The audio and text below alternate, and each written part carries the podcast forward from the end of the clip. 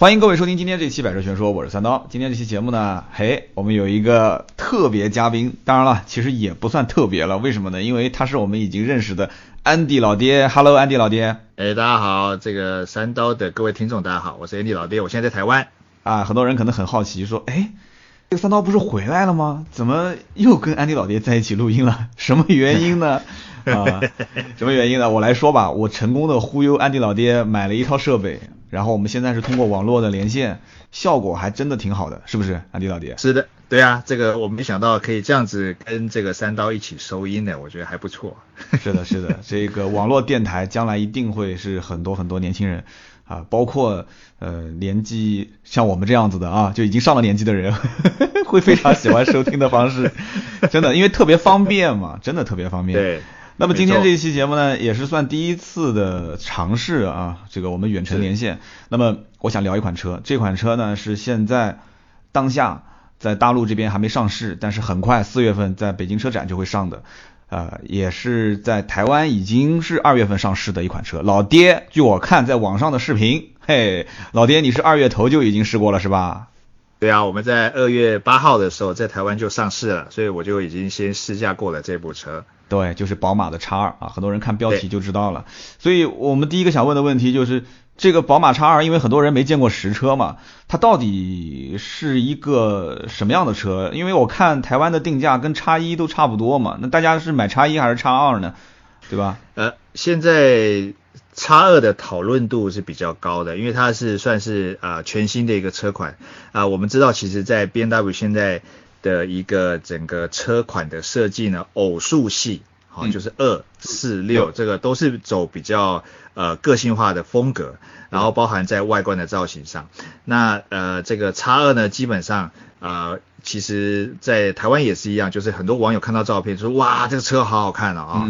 那虽然它是用这个呃就是现在跟 Mini 共用的这个前驱的底盘，嗯，但是其实我在试驾完后。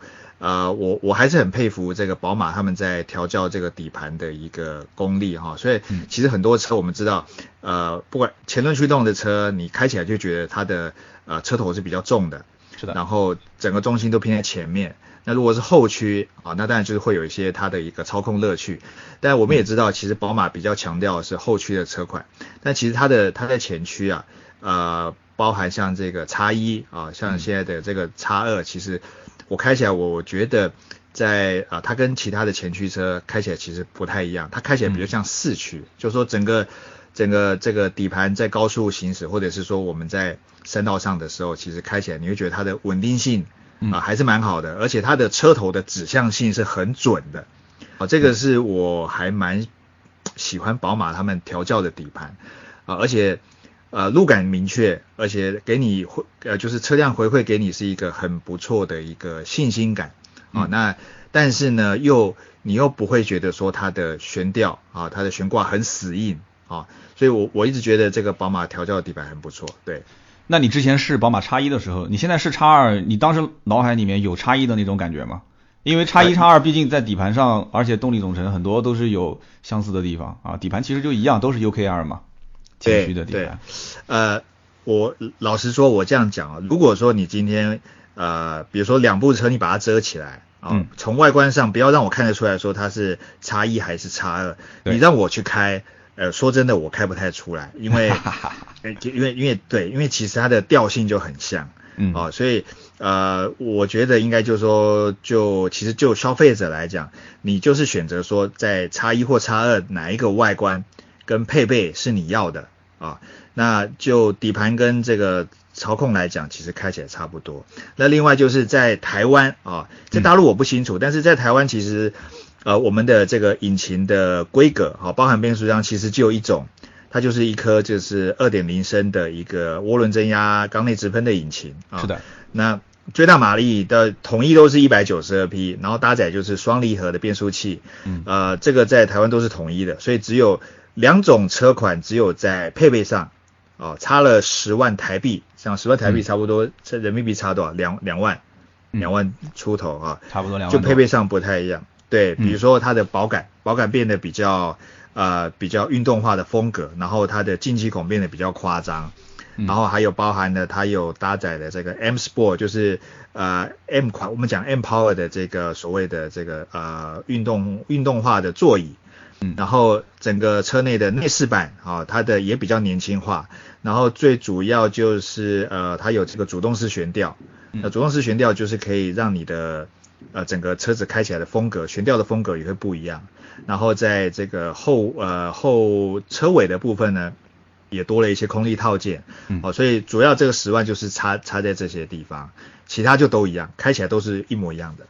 按我们说啊，人民币差两万多块钱，多这么多东西，那根本不用说，肯定是上 M Sport 的版本啊。那那在台湾当地呢，这两个车哪一个受欢迎的程度更更高一些？呃呃，当然是这个 M Sport 版本啊，因为其实我们在试 我在试驾的时候也是跟大家讲，我说哎差十万，但是差这么多配备，你光那个主动式悬吊至少就差了好几万台币了啊，再加上这些空力套件，还有那两张呃坐起来很好呃包覆性很好的这个跑车化座椅。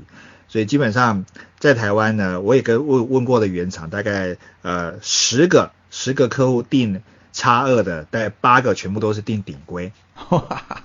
那这不是这不是一个坑嘛？就是在出价格的时候 自己给自己挖坑嘛？对呀、已经、嗯都已经设计好了，我就是要让你来买这个高阶的啊。嗯，对啊，所以这个我觉得呃，叉二在台湾的这个呃销售销售的数字还有反应，其实算是非常不错。那叉二现在在市面上有优惠吗？目前呃，没有，它就是我们讲死猪价，死猪价啊死猪价就是基本上它是不太给杀的啊。那我的嗯了解大概好像只有只给三万的折扣，三万台币。啊，那叉一呢？叉一目前什么行情？呃，差异的话，它跟这个呃叉二啊，其实基本上价格差不多。它从最入门的一百八十万起跳到呃最顶规是两百零二万，嗯那跟这个叉二的入门的话呢，就是差了三万块而已。嗯所以基本上价格没有差太多，但是呃，因为在叉叉一是这样，叉一它因为它有这个三缸，对，还有一点五 T，哎，三缸 1.5T 的引擎，然后它马力才136匹，所以在价格上啊，当然就会比较不一样。在变速系统也比也也不一样，像我们有这个八速的手自排，也有七速的自手排，所以价格来讲比差比较多。对，啊，那叉一现在市面上有优惠吗？叉二现在不给换，没有没有优惠啊。呃，叉叉对差额比较少，我刚刚讲，呃，我的打听到差不多在三万台币。嗯，那如果是差异的话呢，可以到差不多七呃六到八万左右，六到八看经销商，因为我们呃就是台湾的北部跟南部的经销商给的折扣会不一样。其实啊，我觉得这两个车，呃，虽然讲说定价包括它的市场定位有一些相似之处啊，但是差一其实它就是我们说差一啊，差一其实在市面上是跟奥迪 Q 3跟奔驰的 GRA 一直是抗衡的。是，而且呃，我看到一个数据啊，说二零一七年的时候，其实呃叉一在这个级别当中的销量对，是比 Q 3跟奔驰的 GRA 要高啊！我看到一个数据，就是二零一七年的时候，在大陆这边啊，这个叉一是九万一千两百九十八台，就将近十万辆啊，销量将近十万辆，九万一。那么 Q 3是八万四千九百五十六，将近九万台，GRA 是七万多台，七万一千两百一十四。呃，在台湾当地的话，我相信这个排名肯定不是这种样子的吧？呃，在台湾的话，其实我我数字我我我要再看一下，就大概的排名，大概的排名应该是差一排前面。嗯啊，因为其实 GLA 呢，呃，GLA 在台湾它的接受度比较没那么高，然后原因是，呃，原因是因为基本上在目前在台湾，呃，就是奔驰的配备呢给的比较少，但是它的价格相对比较高一些，以同级来讲，它嗯绝对是比宝马还有奥奥迪还要来的高一些。啊，那在这个呃整个就是车内的质感，好、它的整个饰板啊，然后这些皮革啦，啊、我们觉得其实宝马跟奥迪表现会稍微好一点。然后另外就是其实主要在空间，因为 GLA 其实它的空间很小。呃很小，对，很小，因为它是 A A Class 的底盘嘛，A A A 系列的底盘，所以对。呃呃，其实啊，还有包含它的后座啊，它后座我其实我如果没记错，我记得坐起来它的椅背是很挺的，是的，跟在跟在坐这个公交车是一样的，所以坐公交车，对坐在后座，老实说不太舒服，而且另外有一个重点，你知道，呃，G O A 它的这个呃，包含像 C O A，包含像 A Class，其实它的这个中控饰板呢，你用手去敲。你用这个，这呃，用用这个手指头这个骨头啊，这个这个骨头去敲，你抠抠抠，你会觉得它那里面是空心的，空心的，对你就会知道说，其实它的呃，它给的东西其实不是很扎实，知道吗？呃，跟这个本地产的车其实。也好不到哪去，所以 G 九 A 在台湾其实没有卖的很好，叉一卖的比较好。OK，叉一卖的比较好。行，我听懂了。那现在目前叉二的话，看起来应该讲就是比叉一的定位更年轻化，对吧？叉一对，有点类似于是主打这种一家三口啊，买回来居家过日子的，对吧？叉二可能它的定位更年轻一些，它可能涉及到九零后、九五后。哎，台湾的九零后、九五后这个消费能力强不强啊？是不是天天一刷卡就是闭着眼睛买宝马的那种啊？呃，也也，你如果真的要讲，当然还是有啊，还是有。但是那个我们会呃，应该说是比较偏是有一个富爸爸啊，哎，是不是叫小开啊？是不是？哎，对对对，我们台湾也叫小开，对，就是代表你后面有一个富爸爸。那如果是呃，就是比较正常的上班族，或者是这个啊大学毕业，现在正在呃上班的，基本上应应该是买买不起这样的车了吧？对，那大部分都是什么样的人呢？就叉二，就他是 4S 店的这种购买的人群，现在目前集中在哪个年龄段？什么样的一些职业的人群啊？叉二。啊，这个这个我我上礼拜有跟叶代在聊啊，他就这个他就讲，他说，哎，买叉二的，呃，有十个有三个是啊男朋友或者是老公带着带着他的女朋友或老婆。嗯然后或者也不是女朋友，也不是老婆，是吧？哎，对对对对对对对，好。然后这个呃，这个女女伴啊，不管是女朋友或者这个老婆，她的 年纪差不多约在这个三十左右。哦，那很年轻，嗯。哎，对。然后呢，就是买给他的这个女朋友或老婆用的，这是十个有三个啊。然后或者是这个他吵着要买。这个叉二的，哎，他说老公，我要买叉二，嗯，买给我嘛，哈，好，那另外呢，十个有七个啊，嗯，其实差他差不多也是在三十几岁，三十到三十五中间这个族群是最多的，就是说他，但是他可能是比较做偏向，比如说是金融业啊，然后还有在证券业啊，还有在这个呃男男生的话，就是比如说他是科技的，呃，就是从事科技业的。就说他们的在年薪啊，年薪的方面呢，差不多约在百，我以台币来算的话，就是至少都是破百的，破百啊。那他们呃，那贷款的比例差不多大概有三成左右。他们说，哎，我买这个车啊，然后呃七七成是男生，然后大概三十到三十五岁，然后都是比较穿穿着，他有讲哦，他说，哎，买叉二的人呢，穿着呢都是比较。呃，我们台湾有讲一句叫“啪里啪里”，就是，呃，这这这这要啪里啪里，啪里啪里什么意思啊？啪里啪里就是呃，就是他就是身上的比比如说名牌可能比较多啊，然后呃穿穿着的风格是比较符合现在潮流的，比如说牛仔牛仔裤会破洞啊，或者是是会身上会有一些比较酷炫的一些饰品啊。然后发型是一看就知道有魔法蜡的，然后要么就是我，对对，就是比较有造型的那种男生啊，对，是这样的，对。那你跟你跟他们业代有聊天，有没有聊到就是他们对比的车型有哪些？就是来了以后说，哎呀，这个我本来是买什么车的，我现在过来看一看，我还没太想好到底是不是要买。哦，有啊，呃，应该讲说，其实他们在考虑的车款啊，呃，第一个就是呃 Q2。奥迪的 Q2 啊，哦，对，这个车大陆也没上，原来如此啊。对 Q，哎，对 Q2 呢，因为 Q2 是讲 Q，对 Q Q2 好，Q2 其实比这个 x 二还要小小一些，是的，呃，算是小蛮蛮大的一个级距，但是呢，呃，就说以外观造型来讲，他们都是比较走呃有个性化、有设计风格的啊。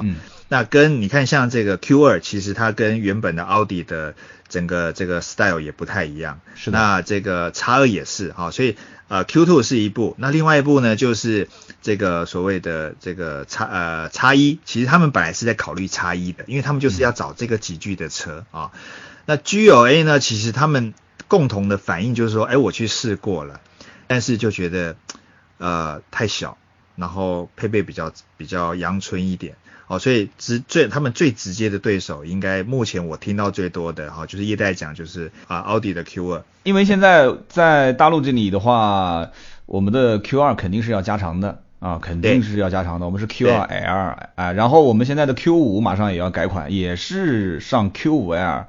而且这次奥迪其实动作比较大，后面马上上 Q 八，Q 八也是 L，也是 Q 八 L。然后是我跟你说啊，甚至奔驰都坐不住了，奔驰那个 GRC 你知道吗？GRC 对，马上也改款，也是 L，GRC 杠 L。哎，所以所以现在是这样子的，就是你不大你就卖不出去，一定要大。所以我上次是在哪里啊？我上次好像是在是在阿里山还是在那个地方？我回头一看，有一辆奥迪的 Q。Q 二从我的身后路过，我还拿着手机连拍了几张。但其实我当时对这车印象是挺失望的啊，为什么呢？对，是真真挺失望的。第一个，当时我一看那个大灯啊，是卤素灯，两眼无神，对，两眼无神，就是那种，你知道奥迪的精髓就是那个灯嘛，对吧？对，没错。啊，我一看那灯，我就觉得这车哇，好廉价。然后我当时车头没来得及拍，车子就从侧面从我身边就过去了。然后那个侧面，你知道那个就是 Q，你说叫 Q two 啊，Q two 的那个 C 柱，你注意过没有？C 柱，哇，这好廉价的两块塑料板啊！我当时看到上面就是那一整块，我当时就觉得好奇怪这车。然后再往前开的时候，不就是屁股对着我了吗？就尾部对着我了吗？我再看它那个尾灯，它那个尾灯，我感觉就像就像我看到一个人退化了一样，就是奥迪的尾灯 一直都是。就是越拉越细，越变越长，越来越尖锐，就是变得那种就是好像偏更犀利的风格。很多的就是车评人不是喜欢说犀利嘛，说哎呀这车很犀利。但是一看到那个 一看到那个尾灯，我说我的天，这这尾灯怎么 就两个两点啊，两个两个小的点安在上面，我觉得真的是看不太懂这个车。真的因为是为了要把价格拉低吗？在台湾的话，Q 二是多少钱呢？二十多万，十多万台币。台币的话是一百四十到一百五十四，啊，那比叉二便宜多了啊，跟叉一也要比起来也便宜哦。对，叉一是对标 Q 三的，那对比他们便宜是正常的，对的。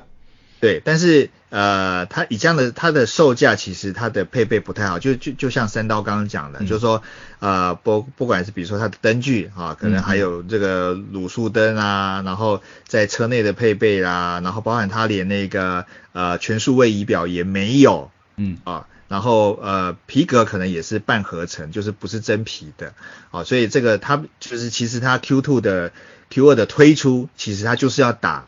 他就是要抢这个日系车，日系车，然后在台湾一百五十万以下的这个年轻族群，他们就是故意的，所以他把，就是说他他刻意把这个呃配备降低啊，配备降低，然后让它的成本也降低，然后不然不然其实原本它的呃售价其实本来是要在更高的，但是要为了抢市场，因为其实奥迪这两年在台湾卖的不好，嗯，卖的不好，所以。他们就希望透过这个车呢，哎，来挽回一下业绩。那，一百五十万以下的日系车，CRV 还是冠道哪个级别？呃，应该这样讲，就是如果是破百万的这个日系车来讲，应该是比如说像呃，我们最近那个呃，Lexus 的 NX，对，它的原本售价是一百一百九十二万，但是呢，它在去年十一月啊。呃，把这个呃一样是两千二点零升的引擎呢，把把它的涡轮拔掉了，拔掉之后换上一颗二点零升的这个自然进气，但是呢，它的售价呢，呃大幅降低到一百四十七万。那 NX 肯定是比这个车子的性价比要高，因为 NX 我印象中很多人拿的都是跟在大陆这边都是跟 Q 五去比的。哎，对。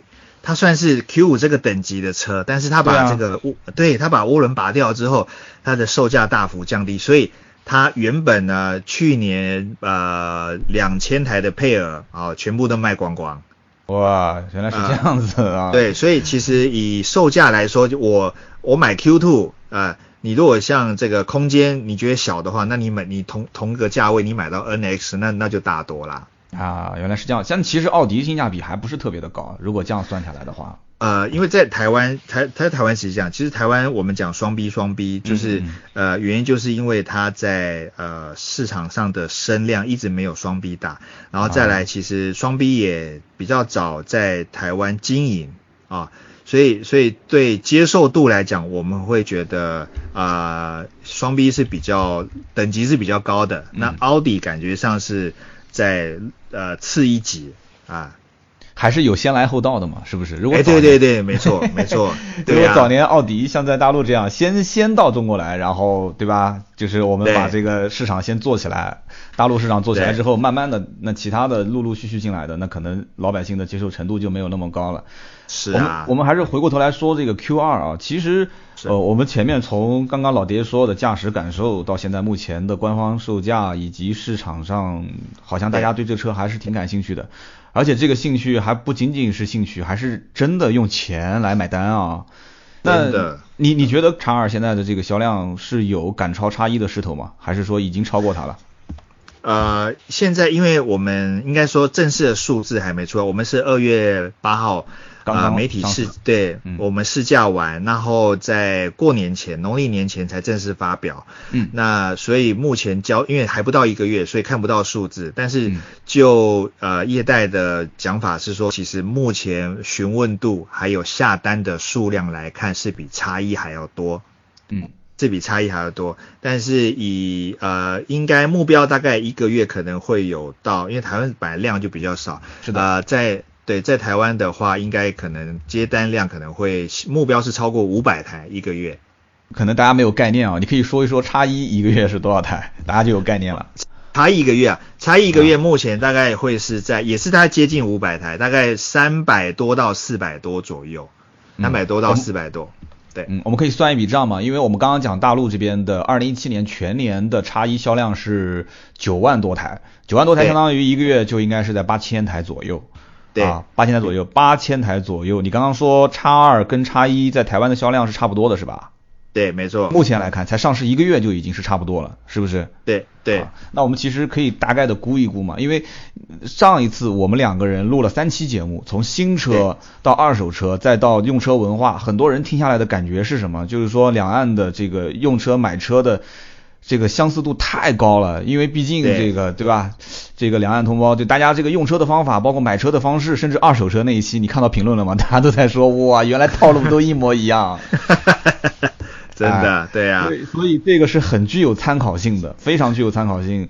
叉二马上四月份北京车展就要上市了，老爹四月份也是去北京车展的是吧？对，这个应该会会有一些邀邀约，可能要过去，对啊，主持一些这个车厂的活动。是的，那我们其实四月份就可以在北京见了啊。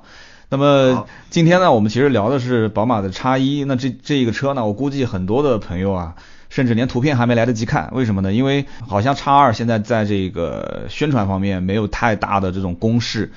呃，可能也是比较自信啊，就这个车子上了以后会卖的比较好，他也不需要前面做那么多的宣传，我估计是这么想的。但是 北京车展一上市，这个车陆陆续续就真的是可以开始接受这个订车和提车了。所以，呃，很多的一些网友，我最近也在看啊，有人也在问，包括我看到网站上面很多的一些人，就是也在讨论一些比较老生常谈的问题，比方说 1.5T 的三缸。有没有可能会上啊？然后有人就会说，这个双离合变速箱是不是属于减配了？因为以前毕竟是八 AT 啊。对，哎，对，这两个问题我们可以最后稍微的，嗯，不把它展开，就简单的聊聊一下啊。就是我刚刚提到这两点啊，第一个就是关于这个变速箱八 AT 变成双离合，它是不是算减配？在台湾这边有没有很多人也是这么认为的？呃，应该这样子，这我我也问过原厂，他说，呃，以八 AT 的成本来讲啊。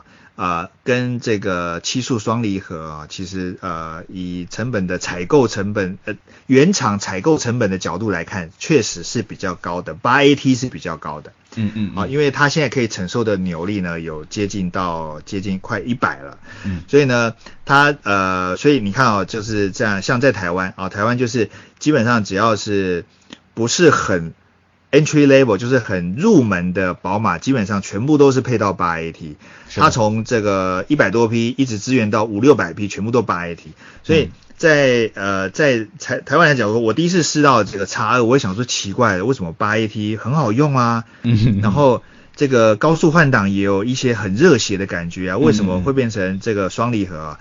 应该就是成本的关系啊，因为双离合这个对呃宝马来讲，这个呃像三刀讲的其实也是，就是它要算是也不能算是降规啊，但是就它是就成完全是成本上的考量，因为其实对我来讲啊，七速双离合跟八速的 AT 啊，八 AT 其实开起来它的油门下去的一个就是车辆回馈给你的感觉直接性是几乎差不多的，因为八 AT 其实它也很直接，嗯。但是在我觉得重点是在你可能呃就是配的七速离双离合，主要是在你可能塞车嗯。慢慢开，你油门可能一收一放的这个瞬间呢，它它的顿挫感还有它的反应呢是比没有像没有像八 AT 这么来的迅速，嗯所以它会有一个秒差，你会觉得说这个开起来这个双七速双离合本来开起来就是油门下去还还是要等一点点的那个时间，车辆才会回馈给你动力。嗯哦，所以这部分呢，呃，会跟八 AT 会有点不一样，但是就是稍微习惯一下就好。对消费者来讲，我觉得开起来的感觉其实不会差太多，特只有在塞车的时候。啊，我我来总结一下，也就是说，在市区去开的话，双离合变速箱比八 AT 其实顿挫感会强一些，是吧？是的，没错那。么如果老百姓出门就上高速，那其实这个几乎是无差的，对不对？没没差。那么如果说如果说你平时开车也比较暴力，一脚油门一脚刹车啊，油门都是踩到底的，对 对吧？红灯跳绿灯，嗯、那你你你你就是可能感觉不出什么差别，但是这个降成本的事情肯定是必然的，这一件事情我们基本上可以推测得出啊。那么第二个就是 1.5T，台湾没有上 1.5T，你觉得在大陆这边 1.5T 应该讲是会有吗？台湾没上的原因是什么？台湾没上也好，这个我我觉得应该讲说在，呃原厂他们规划每一款车的配备的时候呢，一定都会去呃去调查说，哎，到底什么样的人会买这个车？嗯。那呃我们先讲一下叉一，叉一基本上呢，它就是呃以修旅以跨界修旅的这个集聚来讲，它的定位本来就是最入门的。哦、所以呢，它为了要把、呃售价压得很低，所以它采用的这个三缸啊一点五 T，呃，所以它才有办法把这个售价压下来。那叉叉二呢，基本上我刚才就其实他们我觉得预估的还算蛮准的，就是说是三十几岁以上比较有经济实力的是的，啊、所以所以呢，我在我的认为就是说他们。为了要让叉二的等级是很明显的跟叉一有一个区别，哦，所以呢，它应该是刻意呃不跟原厂去订购这个所谓引进啊这个所谓的三缸一点五 T 的这个车款啊。那再来就是呃我刚刚讲，其实叉二他们要的这个消费者呢，我就说他比较强调个性化啊、我要帅。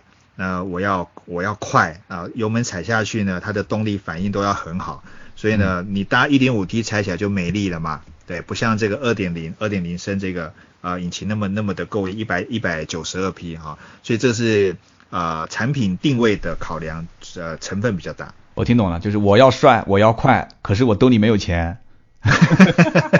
哎，所以那那那你就只能选叉二啊！我老是想着 Q 二叉二啊，行行行，没有问题没有问题啊！今天我们聊的这个宝马的叉二，其实这个车很快也能看得见了啊！这个我们绝对不是充值的节目，没有说哪个品牌会海海峡两岸充值的这种 啊，不会的不会的，我们俩今天纯粹就是聊得好玩。嗯，老爹我想我什么话好要讲？我想问一下三刀，其实哎三这个叉二在大陆要什么时候什么时候要上啊？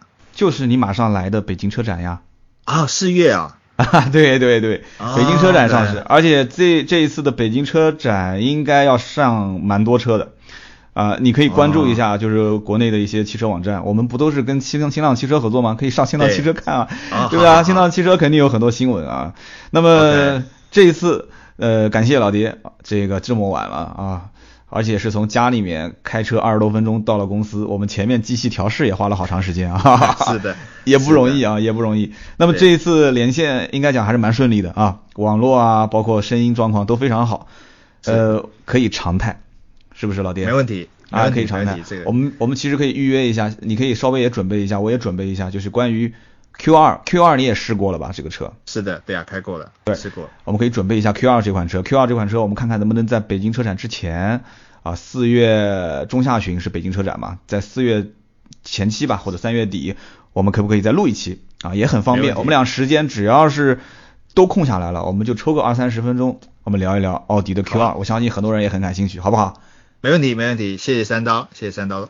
好的，好的，感谢老爹。好，那么以上就是。哎，好，以上呢就是我们今天关于这个宝马叉二的所有的内容。希望大家呢也可以在我们的节目下方的留言评论。老爹，你也会看到留言评论的，是不是 啊？是的，我也去看，谢谢。你看到你也可以跟大家去互动留言，没问题。谢谢老爹，老爹再见啊！谢谢，谢谢三刀。好的，拜拜，拜拜。好的，下面呢是上一期节目的互动环节啊。上期节目呢我们是聊到了关于二手飞度为什么我不推荐买。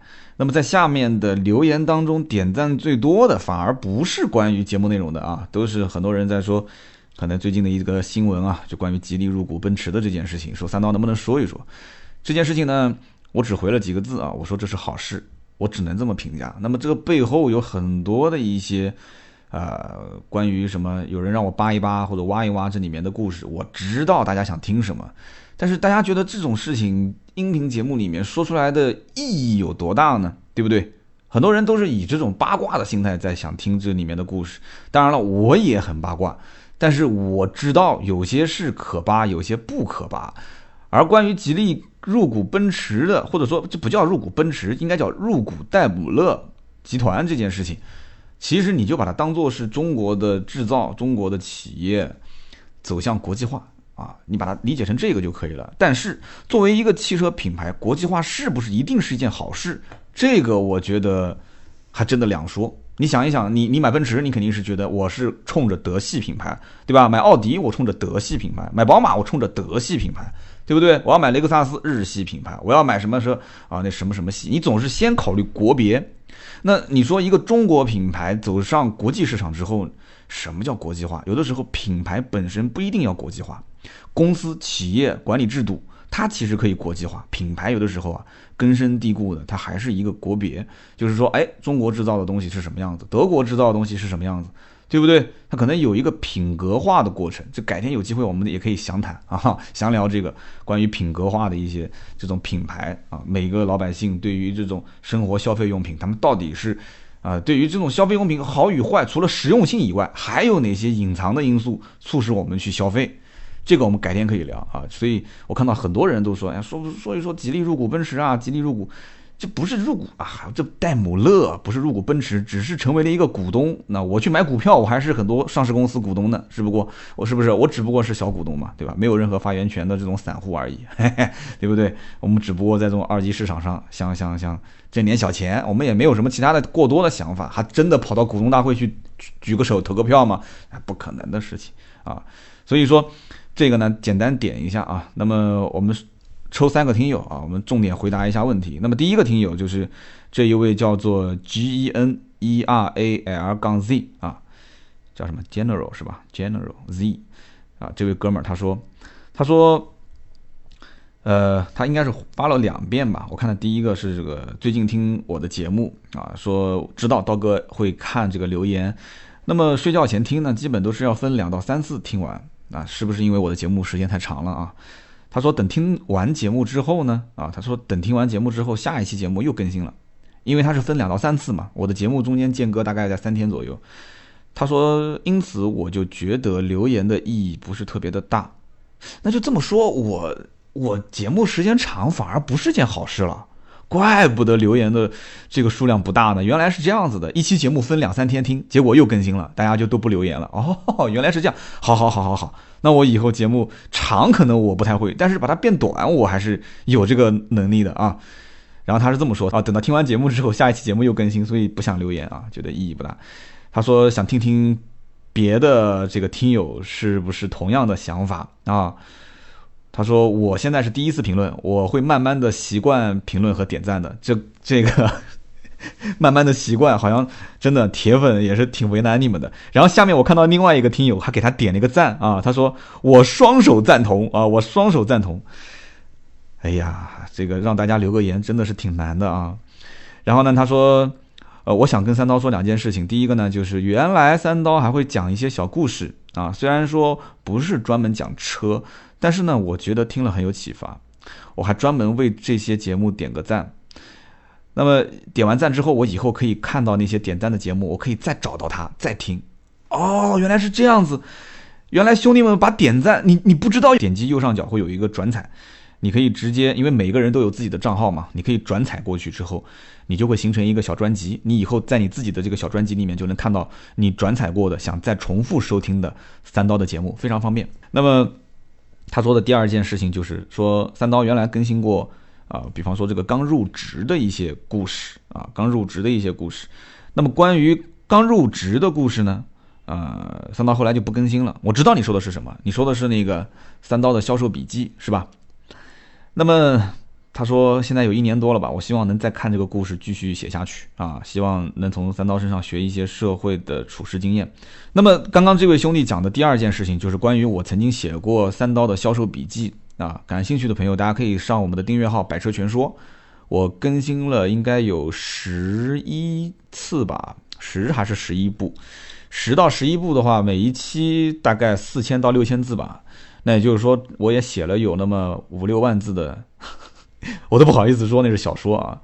当时的初衷是什么呢？是我想把我曾经的一些经历，销售当中的一些经历写出来。我还不敢说是经验，也不敢说是教大家，我只是分享分享自己当时工作中啊，我吃过的亏、踩过的坑、遇到的人、发生的一些事情啊。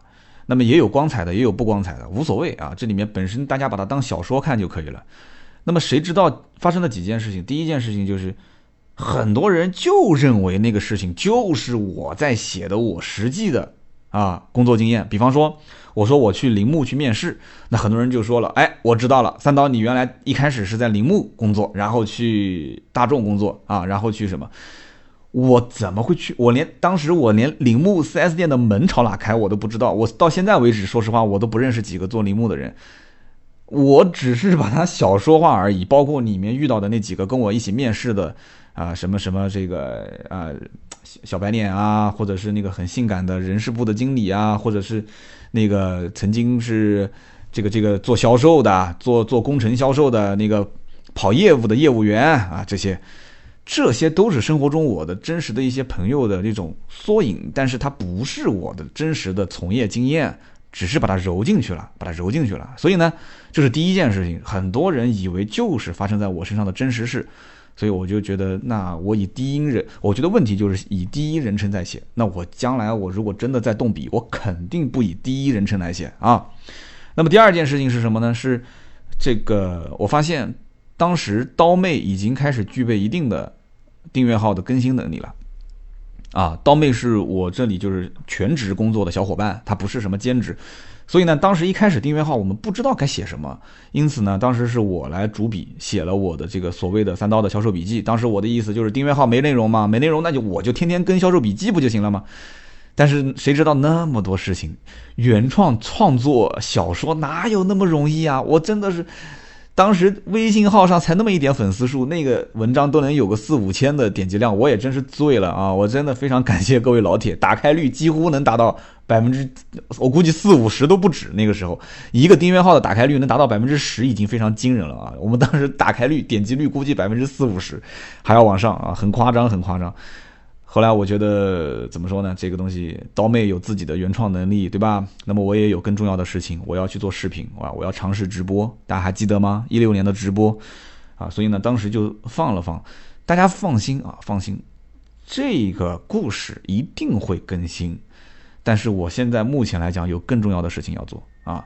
我三刀呢，到现在为止，车行还在开，自媒体的内容也在做，对吧？大家也都还年轻，我呢岁数也不大，现在就写这个东西，所谓的回忆录啊啥的，什么工作经验的分享，那这为时尚早，别急嘛，别急嘛，短则三五年，长则十来年，是早晚会更新的，对，不会断更的。不过我倒有一个小的想法啊，我只是想法啊，别说又是我挖的一个坑啊。什么想法呢？就是说，我们不用把它当成小说来写，我们就当成当成心得啊。比方说，我平时写个几篇，丢给刀妹，让她改一改啊。丢给盾牌，让她改一改，然后完了之后就发到我们的订阅号上，对不对？那么不要把它连成一一长篇啊，什么看了下文不知道上文是什么情节，不要这样。我们就把我以前工作中的一些小故事啊，一段一段的写出来，哎，我觉得挺好的。而且不一定要以前嘛，就我现在也发生过很多事啊。今天这期节目是跟老爹连线，这算是插播啊，插播为什么呢？因为我准备了一个话题，就是关于。啊，我想聊就是前段时间发生过的一件事情啊，有一个客户在我们店啊，在我的公司吧，不能叫店了，买了一辆车，结果呢，提车当天，提车当天，4S 店的这个销售员啊，他帮他挪车的过程中啊，呃，哦不，应该是这么讲，是另外一个销售员在停车的过程中不小心开门撞到了这个客户即将要提的这台车。因为大家知道这个交车区交车区域的时候很小，停一辆车呢，两辆车很挤啊，一辆车可以，所以开门的时候不小心撞了一下。你说这个门上有那么一点点小的磕碰，这个怎么说呢？这你说严重吧，有些人讲究的，他确实也心里面不舒服。你说不严重吧，这个哎呀，就做个漆不就行了吗？当时 4S 店给了一些赔偿条款。那可能客户一听，哎呦，乖，这个一开口就赔偿，那我们就坐下来谈呗，啊，要换车啊，要怎么样？所以我得跟大家，就本来想通过一期节目说一说这里面啊，就关于遇到这一类的事情，换车是不是最正确的解决方式啊？或者说换门啊？后来客户讲，我退而求其次，我换门，换门是不是最合适的解决方式？你得到的是什么？失去的是什么？那么 4S 店谈的赔偿是怎么样？怎么样？那这个赔偿幅度合不合适？啊，怎么样才是合适？我觉得这是干货啊，这可以放到节目里面讲。但是这一件真实发生的故事，其实我后来想了一下，类似的太多太多了。客户之间的纠纷，这个纠纷就源于互相之间的不理解。我们最新的那一期国民车顾问，很多人看的哈哈一笑。其实你哈哈一笑过后，你会想到这里面说的很多都是一些真实发生的事情，是我亲身经历的事情。而且我提前做过预告，三月十五号的去试驾，大家也可以看，跟以前的这个风格完全不一样啊！三月十五号上线的去试驾很有意思，希望大家到时候到我们的订阅号啊，百车全说上去多多的支持、点赞和留言。那这是听友 General 杠 Z，那么下面一位听友呢是叫做 H E R B 啊，Herb 啊，H E R B，他说不是强买强卖的情况下，一个商品。能卖多少钱，就说明它值多少钱。而有些商品，只要大家觉得它值钱，它就会真的值钱。比如说房子，比如说二手飞度，我再给你加一个，比如说比特币，比如说比特币。现在这个比特币多火啊，但是很多地方不让聊啊。这个包括区块链的技术啊，很多地方也是这个，你可以可能说一说，聊一聊，但是。好像对这方面限制比较多，确实这个东西我就觉得是什么，就大家觉得它值钱，它就会真的值钱。呃，这句话其实真的是话糙理不糙啊，就是不是强买强卖的情况下，一个商品卖多少钱，其实就说明它值多少钱。呃，作为市场上的这种任何一个老百姓的日常消费品来讲，我们上一期讲了本田思域的加价，那么这一期又说了这个关于。本田飞度的这么一个二手车，我觉得不值得购买的这么一件事情，值与不值其实是很感性的一个东西。你说你说不值，好，那很多人我不讲了吗？就是十年以上的老飞度老古董，很多人开的是天价，都有人愿意接受。这不就是这一位听友讲的吗？H E R B，他说，就只要有人啊愿意接受它，它就值那么多钱，千金难买我愿意，对不对？包括那些玩这个什么文玩的，就是那些什么这个珠子那个珠子，说实话我也看不太懂。我说怎么那么贵啊？啊，我我心里面一直觉得我不会去买那个东西啊。但是我去到台湾去旅游的时候，大家有去过台湾应该知道是阿里山吧？他会卖那种聚宝盆啊，聚宝盆就是中间宽上下比较窄的，然后动不动都是一两千块钱的。我当时想都没想，我就买了一个。那你说这个东西值多少钱呢？其实，你可以说它无价，因为这个材料我后来上网搜了一下，确实是这个材质它是越来越少，几乎是没有没有啊，慢慢就没有了。那它就算慢慢没有了，这个东西就一定值钱吗？它也不一定，是不是？大家认为它值钱，它就值钱；他认为它不值钱，就不值钱。包括钻石，钻石说白了它就是一种石头，那为什么钻石就那么值钱呢？对不对？这不能展开，展开要说很多很多。钻石是一个最典型的，就是在不强买强卖的情况下，一个商品。它能卖多少钱，就说明它值多少钱，啊，钻石恒久远，一颗永流传。哇，这个广告简直太经典了。哈 哈关键是这一句话还说到了很多人的心里，啊，到现在为止，你说每个人结婚，为什么结婚一定要买钻戒？谁能告诉我为什么一定要买钻戒？不买钻戒就不叫结婚了吗？不买钻戒，这个是不是结婚就好像缺了点什么呢？有人可能会说了，我结婚就没买钻戒。谁？你你留言给我这期节目，你你告诉我，你说你结婚没买钻戒有多少？有多少？我们今天我们就看啊，第一条留言我们看，我不行我来发啊，有多少人结婚没买钻戒的？你你回你就在我这条下面回复我看，我不相信，我绝对不相信啊！是这种东西，说实话不强买强卖的情况下，这个商品啊能卖多少钱，就说明它值多少钱。这句话太有道理了啊！大家觉得它值钱，它就真的值钱。而且钻石这个东西还有一个很有意思的现象。我是觉得钻石是不保值的，而且钻戒这个东西一旦把它赋予了结婚啊那一个画面和结婚的那么一个意义，你说钻石，你说再保值再升值，你又把你结婚钻戒给卖了。我曾经有期节目我说的，我说有一天不小心我的钻戒差点给我搞丢了，我那天晚上觉都没睡好啊，后来还不错给找到了。你想丢了我都那么担心，你更别说这个还拿来卖了，想都不用想。啊，这就是我们的第二位啊，这个我选取的留言叫 H E R B，他说的这句话，我觉得也是挺有道理的，很多人也是为他点赞啊，真的不错。下面一位呢，啊，这留言留的比较长，是分了两段，很聪明。第二段还写了一个接上段啊，你这个是给很多的听友，包括给我是提供了方便，大家可以学习啊。鲁大壳啊，鲁大壳是这么说的，也是我们老听友了。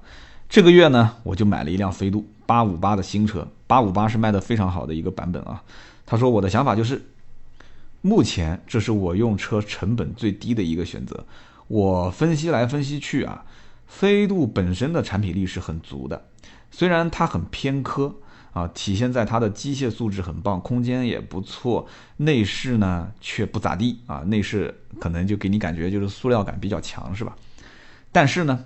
之所以那么多人可以放心的购买飞度，就是因为 GK5 给年轻人有那种我行我素的啊，比较潮、比较叛逆的感觉。飞度是无阶级车，哎呦，管怎么升级到这样的一个高度啊？啊，这是他说的啊，这不是我说的。他说，就像高尔夫一样，它也是无阶级车，买的人都知道自己要的是那种 feel，而不是说啊谁能买得起谁买不起的这种车。哎，这句话我觉得说的是有道理的。你说的就是无差别嘛？就你开一个飞度或者开一个高尔夫出去，可能别人看不出你的身价是吧？是不是这个意思啊？那么他说这是第一点，第二一点，那么一辆车到底能用几年呢？很多人一上来就说我要开个五六年啊，我要开一辈子。但其实呢，开个三年，其实你对这个车就已经算是很专一了啊。所以理性的想一想，买新车的时候就需要考虑保值的问题。那么第三一点呢，就是年轻啊，我也是刚毕业，或者说我还在这个深造，那么需要代步，需要去扩展我的生活半径，需要提高生活效率。你说像我这样的人刚毕业，一步到位买一个雅阁，买个宝马三系，可能吗？啊，他说谢谢啊，我是谢谢你了，真的是谢谢你了。你留言我知道，手机打这么长的字也不容易啊。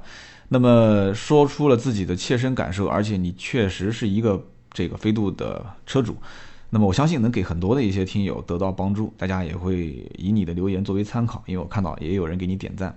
那么以上呢就是关于上一期啊二手飞度为什么我不推荐大家购买的话题互动。那么今天这期节目呢，关于宝马的叉二这个车要到这次的北京车展才能上市。那么跟安迪老爹台湾连线，安迪老爹呢是在二月初就已经试过了，希望能给大家得到一些帮助。那么这样的一些连线呢还会有很多，我提前呃我跟老爹已经提前预约了一个关于奥迪 Q 二啊这样的一款车的这个连线。那么与此同时，我在挂掉电话的时候啊，就是挂掉连线的时候，我突然又想起一个车，很火的车，老爹去年就试过的，什么车呢？丰田的 CHR 啊，我相信很多人对它很感兴趣。那么这个车在大陆卖的话，呃，一汽丰田是叫做奕泽啊，不叫 CHR。那么广汽丰田叫做 CHR。所以呢，这个车应该是 CHR 先上啊，那么奕泽后上，也就是广广丰的车是先上市，然后一汽丰田的奕泽后上市，前后应该在六月二十号到六月二十八号这一周的时间内，这两款车都会上。